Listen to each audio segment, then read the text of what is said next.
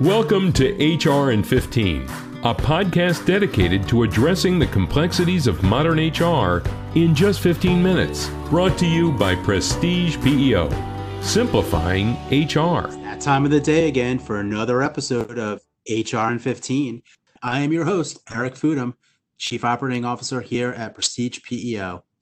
Today, we are joined once again by Malcolm Slee, Principal at Groom Law Group How's it going, Malcolm? It's going real well, Eric. Everything's going with you? Just peachy. We are going to continue our conversation regarding the Paycheck Protection Program, Triple P. Does that sound like a plan? Sounds good to me. All right, let's get right into it. Uh, Malcolm, I hear there's a uh, updated loan forgiveness form that was released recently. Can you uh, tell us a little bit about it? Yeah, so um, on June 17th, SBA and Treasury issued a revised loan forgiveness form. Uh, they, they had to do this because a couple of weeks ago, Congress enacted a law called the Pension Protection Program Flexibility Act. And the Flexibility Act was intended to provide some upgrades, if you will, to the PPP. And it also changed some of the rules regarding how PPP loan forgiveness will work. Uh, as, as we talked about a little bit on our, our last uh, podcast, Generally, the, the changes to the rules are pro borrower. Um, in other words, they'll make it easier to get loan forgiveness, so that's good news. The other good thing that SBA and Treasury did was they've now issued a new simplified loan forgiveness form. It's a EZ form.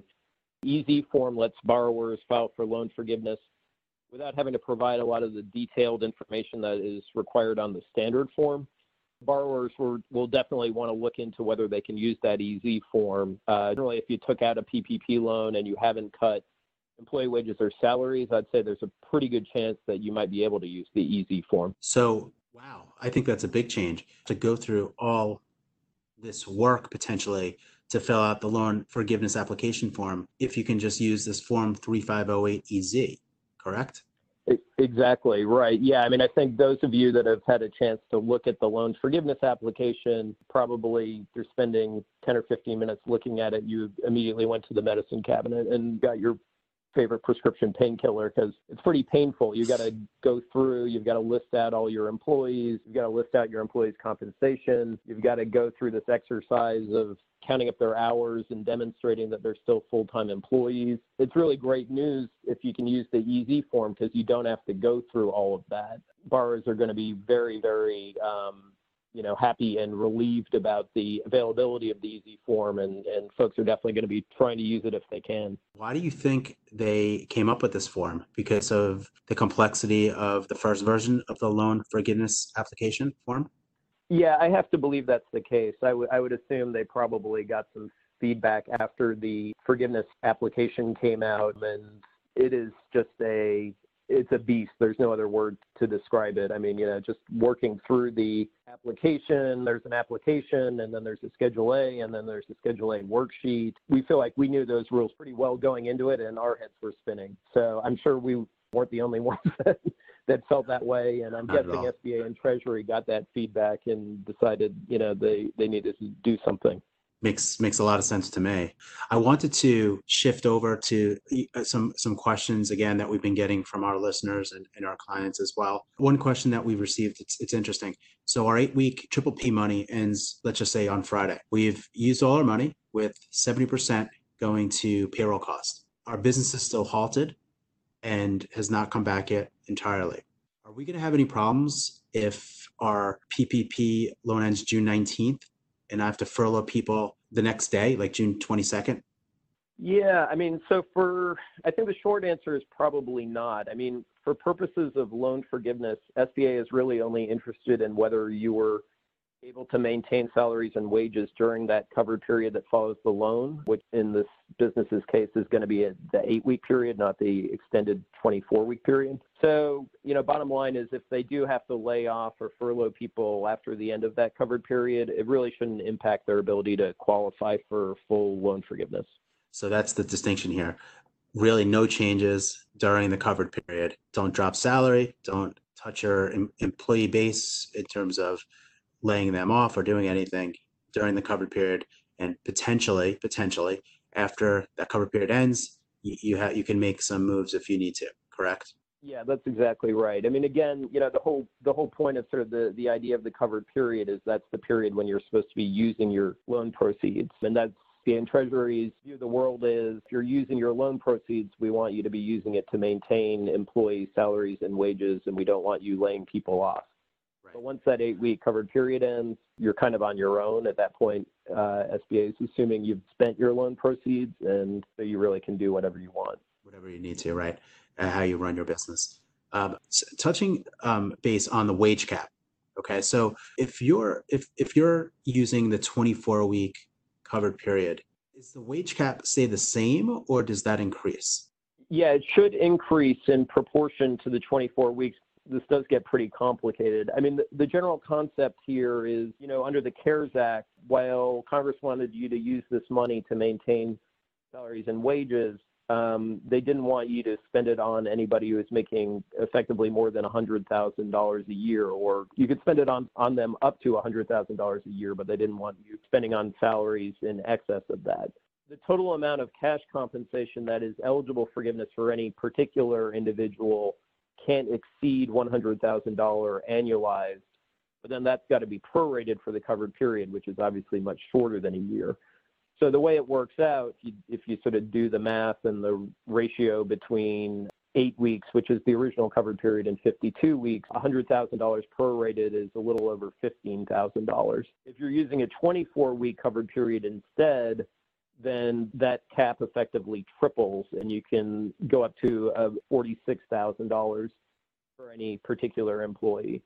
The one monkey wrench here, which I will draw just to make sure people are aware of it, is that is the rule that applies with regard to sort of regular employees. When SBA and Treasury came out with the new loan forgiveness application, which again was just a, a day or so ago, they have a different rule for owners, owner employees, where effectively the, the 24 week cap on the covered period is lower than it would be for regular employees. And the rationale for that was SBA and Treasury wanted to make sure that owners weren't using loan proceeds to essentially kind of bulk up their own compensation at the expense of their regular employees. So it's an issue I, I would just want to throw out there so that folks listening, you know, when they're reviewing the loan forgiveness application, are aware if you're going to be claiming a compensation for an owner or an owner employee, you need to look at the instructions to the loan application carefully to make sure you're applying the right cap.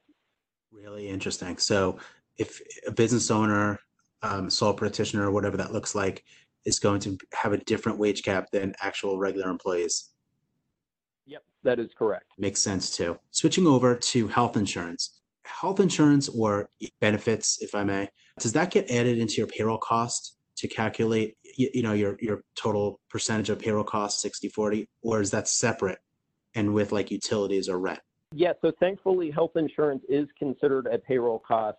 It's sort of broken out differently on the loan forgiveness application as what's called non cash compensation.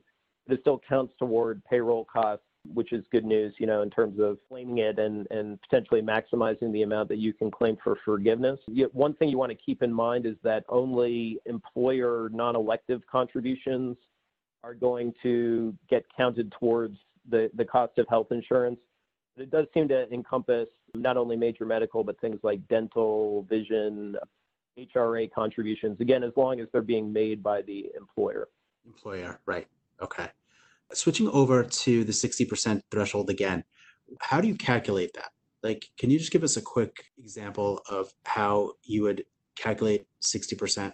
Yeah, so I mean, the general rule is that again, is in order to qualify for full forgiveness, 60% of the loan proceeds have to be spent on payroll costs. So the amount that you're claiming for forgiveness must be comprised of at least 60% of eligible payroll costs. I mean, the way it really works is you look at everything you spent your loan proceeds on, including payroll costs, which is obviously wages, salaries, etc., health insurance, which we talked about, contributions toward retirement, which is also going to qualify as a payroll cost. And then you look at the other things that you maybe spent your loan proceeds on, for example, rent payments, mortgage payments, utility payments. Those things are considered non payroll costs. You, look at the total of everything that you spent the loan proceeds on, and then it's just simply sort of doing the math to figure out whether when you look at the the entire bucket of things that you spent your loan proceeds on, did you spend at least 60% of it on what's considered payroll costs? One thing about the application, the loan forgiveness application, as complicated as it is, it does kind of lay everything out for you so that at, when you get to the end of the application, it, it's relatively simple for you to do the math and figure out whether or not you you hit that 60% threshold or not. Right. So at the end of the day, if you if you received a hundred thousand dollar loan, um, six sixty thousand of that should be spent for the items you just described, right? Not necessarily Exactly. utilities, but okay, and that's where the application walks you through that as you as you enter in the actual numbers themselves. Correct. Yep. Yeah, that is correct. But you know, I, I think the takeaway again for folks who are listening who maybe are, if they're they get a loan relatively recently or they're you know still in the middle of that covered period, you want to be using as much of the loan proceeds as you can on the payroll costs because that's just going to maximize the amount that is potentially forgivable. If you have a if you have a choice between spending a dollar on somebody's salary or on the mortgage payment for that month, you want to you want to allocate it towards the salary. What it's it's funny you mentioned the mortgage and the and the rent. So are those has there been more clarity regarding the utility and rent, what that looks like? Does that your cable bill? Like what do we know about the utility portion or the 40% portion of the application? Yeah, that's another area where I think additional guidance from SBA and Treasury would really be welcome. There's been a lot of questions about sort of what exactly is a utility. The, for example, the instructions talk about being able to claim costs for transportation utilities. No one is exactly sure what that means. There's some guidance from SBA that suggests that maybe you can claim things like mileage driven in a company car related to the business, but I don't think that's crystal clear as well. One thing that is clear is that to the extent you're claiming claiming costs related to rent or mortgage or utilities, it has to be related to an arrangement that was entered into prior to February 15th. I guess the the thought there being they didn't want you to take a loan and then you know go out and buy a new building with it. It's a practical matter, you know, I, I don't think there's an enormous uh, amount of risk that that was occurring given everything going on with the pandemic. Right. Um, We're already, we're already in a recession. Exactly, exactly. But um, that seems to be sort of the primary restriction with regard to those costs.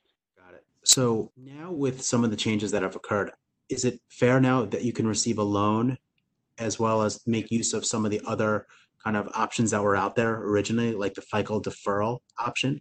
You can do both now if you need to as a small to medium sized business owner? Yeah, that is correct. And yeah, I mean, I think it's this again was something that that Congress fixed. You know, the original CARES Act provided that if you got a PPP loan and you got any portion of that PPP loan forgiven, you couldn't use this other relief section of the CARES Act that allowed you to defer payment of your Social Security employment taxes. Congress, you know, again, I think that there are people who said, hey, you know, it's kind of unfair that if I get a PPP loan and it's forgiven, I can't use this other thing. You know, businesses are need as much help as they can get right now. So when Congress passed the Flexibility Act at the beginning of June, they changed that.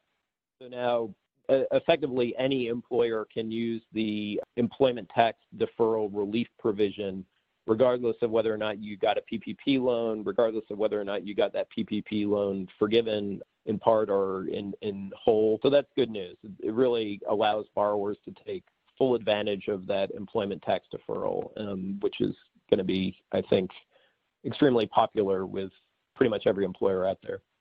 I, I think uh, our Congress just keeps on giving and giving. It's a it's a beautiful thing. Uh, only one- hope. only only hope is right. So where are we with the final loan application? I guess what are we waiting for further guidance on from either Congress, Treasury, or the SBA? That's a great question. I mean, I, with regard to the forms themselves, I would not expect we will see significant changes to the loan forgiveness applications at this point. I mean, I, I think Treasury and SBA, the attitude is you, they don't want to be, you know, revising these things every couple of days because folks are going to get confused and annoyed. If there's something in the app, you know, if something gets discovered in the application, which again, is brand new. I mean, I think somebody discovered some obvious flaw or bug in the application that revise it, but I my guess is that it's probably um, not going to change at this point. With regard to additional guidance, it's interesting. I mean, there have just been so many questions regarding this program. The way it kind of worked for a while was SBA has this series of uh, FAQs that they have up on the Treasury website. It seemed like pretty much every day a new FAQ would come out about some random issue. And then right around the end of May, they really stopped updating those FAQs, which surprised a lot of people, frankly. Um, they had just come out with the, the loan forgiveness application and guidance. We thought there might be some additional FAQs that, that might provide a little additional information, but they really have kind of dried up at this point. We've talked about some of the issues that are still, you know, hanging out there in terms of, for example, you know, what types of utilities you might be able to claim for loan forgiveness. I mean, I, I think there are there are always going to be questions regarding, you know, specific aspects of the program, but at this point, I don't think we can really be sure whether or not SBA or Treasury is going to give us too much else that's substantive. We're always going to be hoping they provide us with guidance. We may see, you know, it's probably worth checking those FAQs every once in a while to see if they've come out and answered any discrete questions, but I'm not expecting anything big coming down the pike at this point. Got it. Wow, there's there's there's a lot there still, but um, it, it is it is it is good to know and comfortable. I think for listeners to understand that the application is pretty much you know in its finality at this point, but there just might be you know further guidelines. I think that that'll be released. Malcolm, I, I want to thank you uh, for being here today. Your, your knowledge is absolutely outstanding regarding our pay, paycheck protection program. Thank thank you so much. Anytime. You bet. I want to remind our listeners to check out all our episodes of HR in 15.